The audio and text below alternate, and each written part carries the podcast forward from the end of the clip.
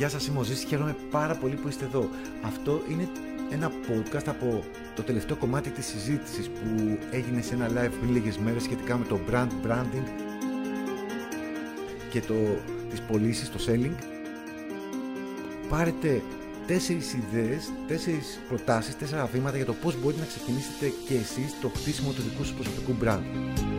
Είμαι σίγουρος ότι το βρείτε ενδιαφέρον και ίσως υπάρξουν κάποιες απορίες. Θα χαρώ πάρα πολύ να μου τις γράψετε κάτω από το podcast μαζί με τα σχόλιά σας, τις ιδέες σας. Θα είμαι εκεί να απαντήσω.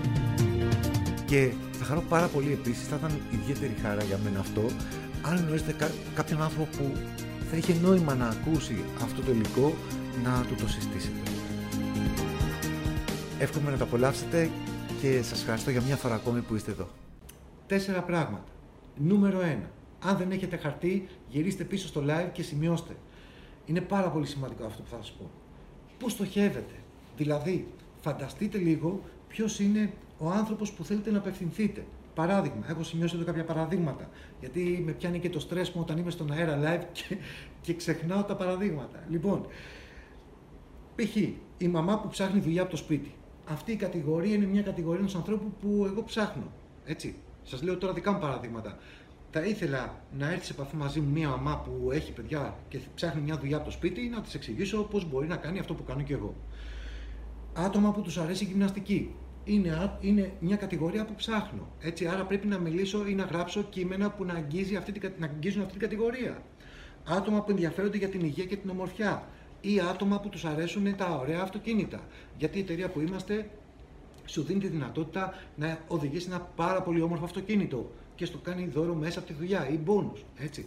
Άρα λοιπόν, πρέπει να ξέρετε ακριβώς πού απευθύνεστε, αλλά πέρα από αυτό θα πρέπει να ξέρετε ακριβώς και τρία-τέσσερα ακόμα στοιχεία, όπως ηλικία, τι ηλικία είναι το κοινό σας, εμένα ας πούμε το ιδανικό μου κοινό είναι από 35 μέχρι 45-50. Αυτούς, σε αυτούς τους ανθρώπους απευθύνομαι κυρίως.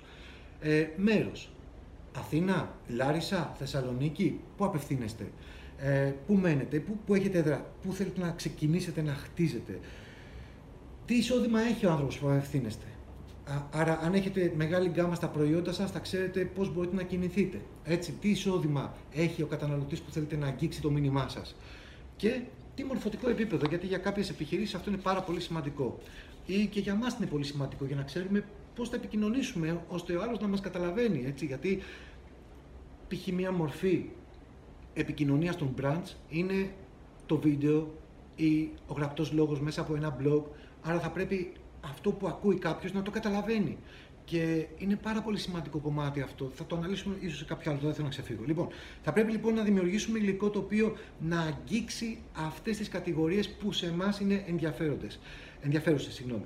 Όσο πιο συγκεκριμένο είναι το κοινό που θέλουμε να απευθυνθούμε, τότε κοιτάξτε τι γίνεται, αυτό που παράγουμε σαν υλικό βρίσκει καλύτερη στόχευση.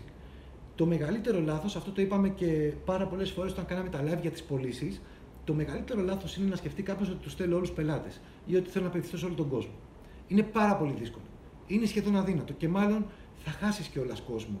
Θα πρέπει να κάνεις μια στόχευση, να, να δεις ποιο είναι το κοινό που σε ενδιαφέρει πραγματικά και θα καταλάβει ή θα εκτιμήσει τη δουλειά σου. Λοιπόν, το δεύτερο πιο σημαντικό είναι το εξής να δημιουργήσετε μία δήλωση ή να σκεφτείτε τον ορισμό του γιατί κάποιος να σας παρακολουθήσει και γιατί εσείς κάνετε αυτό που κάνετε.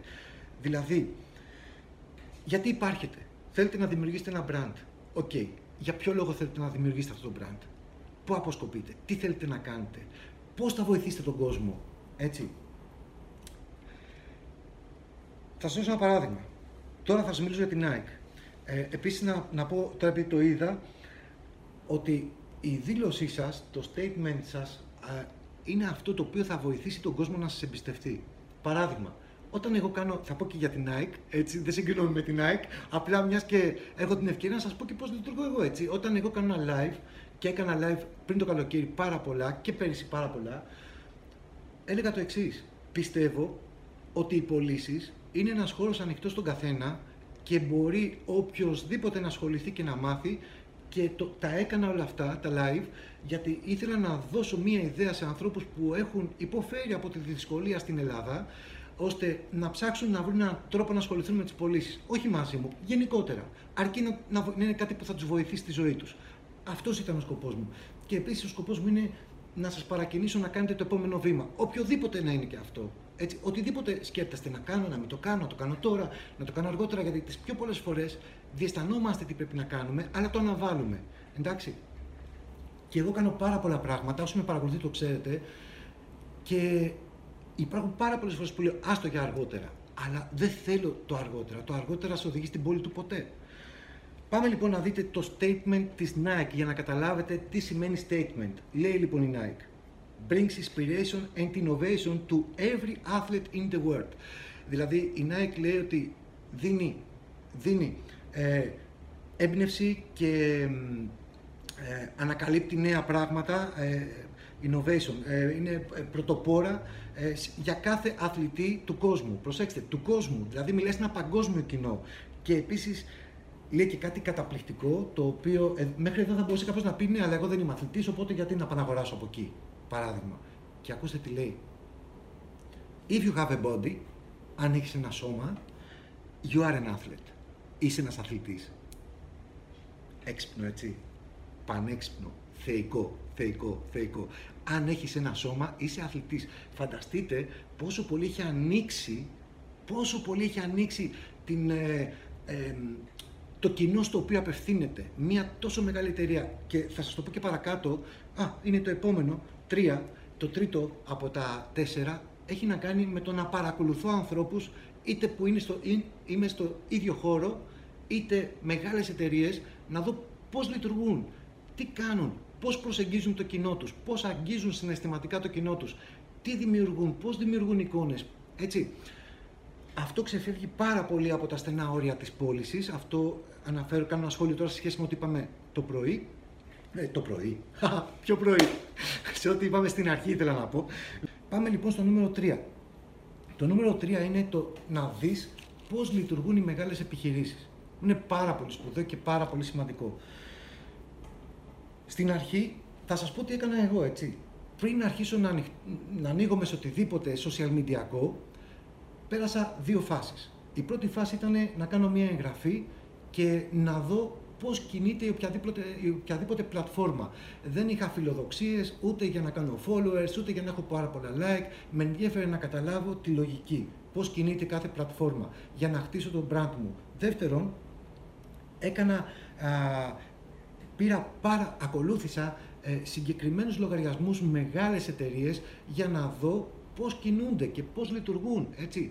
Και τι είδα, ας πούμε, είδα, είδα ας πούμε, στο Instagram, δεν υπάρχει εταιρεία η οποία να, να, να βρίσκεται στο Instagram και να μην χρησιμοποιεί τα Instagram Stories για πωλήσεις. Να πουλάει προϊόν, να προωθεί κάποιο προϊόν, έτσι. Μπείτε, ας πούμε, στις Mercedes-Benz, ας πούμε, το Instagram, να δείτε πώς η Mercedes προμοτάρει τα νέα της προϊόντα και πώς κάνει ερωτήσεις με το κοινό της και πώς ε, συνέχεια είναι στο κομμάτι της πώλησης. Ξεκίνησα λοιπόν και εγώ να μιλώ για τα προϊόντα στα stories μου και ήρθαν οι πρώτες πωλήσεις. Κάτι το οποίο τρεπόμουν πάρα πολύ να κάνω πριν, έτσι. Δεν έχω μιλήσει ποτέ για προϊόν σε κανένα post στα social media γενικότερα. Το έκανα στα stories μου και δούλεψε. Πού το είδα, το είδα μέσα από μεγάλες εταιρείες. Δεν χρειάζεται να ακολουθήσετε τις εταιρείες που ακολουθώ εγώ. Ακολουθήστε όμως δικές σας εταιρείες, εταιρείες που συμπαθείτε, που είστε συνδεδεμένοι μαζί τους και δείτε λίγο πώς λειτουργούν. Και κυρίως στο εξωτερικό και όχι τόσο στην Ελλάδα. Αυτό λοιπόν ε, που είναι πάρα πολύ σημαντικό είναι να δούμε πώς λειτουργούν οι μεγάλες εταιρείες, να δούμε πώς λειτουργούν οι υπόλοιποι στο χώρο που είμαστε. Βλέπω τώρα έναν φίλο μου εδώ, ο οποίος έχει κομμωτήριο. Θα μπορούσε να δει πώς δουλεύουν τα μεγάλα κομμωτήρια, πώς κινούνται social media για να διαφοροποιηθώ. Γιατί επίσης branding δεν είναι η δημιουργία ενός logo. Πάρα πολλοί κάθονται και σκέφτονται τι όνομα να δώσω, τι logo να φτιάξω, πώς να είναι. Έχω περάσει από αυτή τη διαδικασία από το 1998 και μετά πάρα πολλές φορές, γιατί έχω φτιάξει πάρα πολλά sites, πάρα, πολλά, πάρα πολλές σελίδες, πάρα πολλά λογότυπα. Όμως το λογότυπο, παιδιά, είναι το τελευταίο. Πραγματικά, αξίζει, φυσικά θέλει δουλειά και έχει σημασία να είναι ωραίο, αλλά νομίζω ότι κάποιες φορές αναλώνουμε περισσότερο χρόνο σε μια ονομασία ή σε ένα λογότυπο παρά στο, στο, στη δουλειά που πρέπει να γίνει για να στήσουμε το δικό μας brand. Τέταρτον, είναι να δούμε ξεκάθαρα τι είναι αυτό το οποίο προσφέρουμε. Δηλαδή, Η τέταρτη μου παρότρινση έχει να κάνει με το να δείτε τι ακριβώς προσφέρετε ώστε να είστε σίγουροι για αυτό το οποίο θα μιλήσετε. Και να δείτε και πώς θα τους μιλήσετε. Ας πούμε, εμείς στη δική μου τη δραστηριότητα προσφέρουμε πάρα πολύ υψηλής ε, ποιότητας προϊόντα τα οποία έχουν να κάνουν ε, με την υγεία. Είτε κάποιος θέλει να ενισχύσει το νοσοποιητικό του σύστημα. Είτε κάποιος είναι αθλητής και θέλει υποστήριξη στο μυϊκό του σύστημα ή το σκελετικό του σύστημα. Ξέρω πάρα πολύ καλά αυτά τα οποία με ενδιαφέρουν. Είτε θέλει κάποιος να ε, παράγει εισόδημα. Μπορούμε να του δείξουμε τον τρόπο. Είτε κάποιος ψάχνει για μια part-time εργασία. Μπορούμε να του δείξουμε τον τρόπο. Είτε κά... έτσι, ξέρουμε πάρα πολύ καλά τι είναι αυτό το οποίο μπορούμε να προσφέρουμε. Άρα, πριν να ξεκινήσεις να χτίσεις το δικό σου brand, θα πρέπει να δεις τι από όλα, ποια κατεύθυνση από όλες θα ακολουθήσεις. Τι σε ενδιαφέρει περισσότερο να πεις στον κόσμο και από πού θέλεις να ξεκινήσεις το χτίσιμο του δικού σου brand. Γνωρίζοντας λοιπόν τι προσφέρω πάρα πολύ καλά, έχω καταστρώσει ήδη τον τρόπο με τον οποίο μπορώ να μιλήσω στον κόσμο για αυτό το οποίο με ενδιαφέρει ε, να, τους, να τους μιλήσω, να τους πω.